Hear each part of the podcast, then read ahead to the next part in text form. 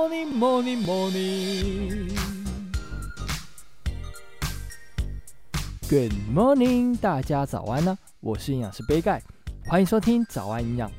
不知道大家有没有发现，今天的片头比较小声一点点，因为有听众留言觉得片头的声音太大，有时候点开收听的时候会吓到，所以这边呢就重新录了一下，希望有改善。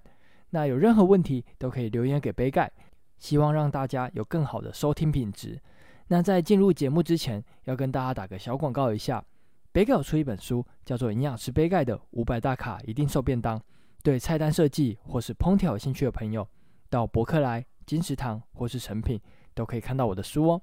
那也可以点击下方的链接进入页面看看。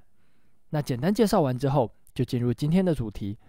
在前两集有跟大家分享长痘痘可以怎么吃，然后当天就有听众询问：听说不喝牛奶可以改善长痘痘的问题，是真的吗？所以这边就趁这次的机会来跟大家聊聊，到底该不该喝牛奶。那在每日饮食指南当中呢，有建议大家每天至少要吃一点五到两杯的乳制品，原因就在于乳制品的钙质含量非常的丰富，是所有食物当中数一数二的。而台湾有做过一个营养调查，叫做国民营养调查，研究人员发现台湾人普遍钙质摄取都不足。所以才会建议大家透过喝牛奶来做补充，而女性在三十岁之后骨质会大量的流失，所以在三十岁之前呢，建议要存好骨本，避免骨质疏松的几率增加。所以存好骨本最好的方式就是喝牛奶了。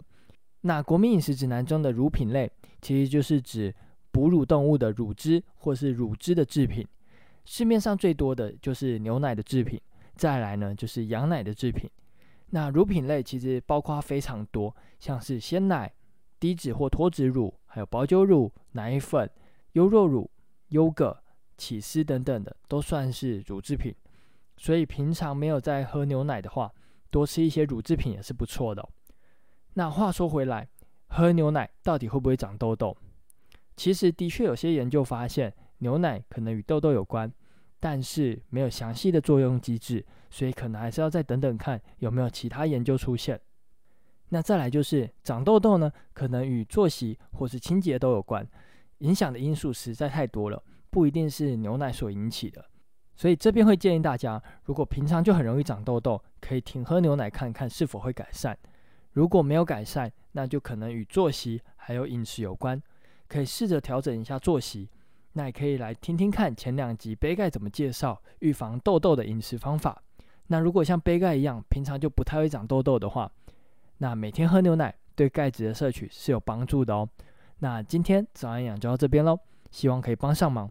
那对杯盖的新书《营养师杯盖的五百大卡一定瘦便当》有兴趣的朋友，快到资讯栏的链接看看。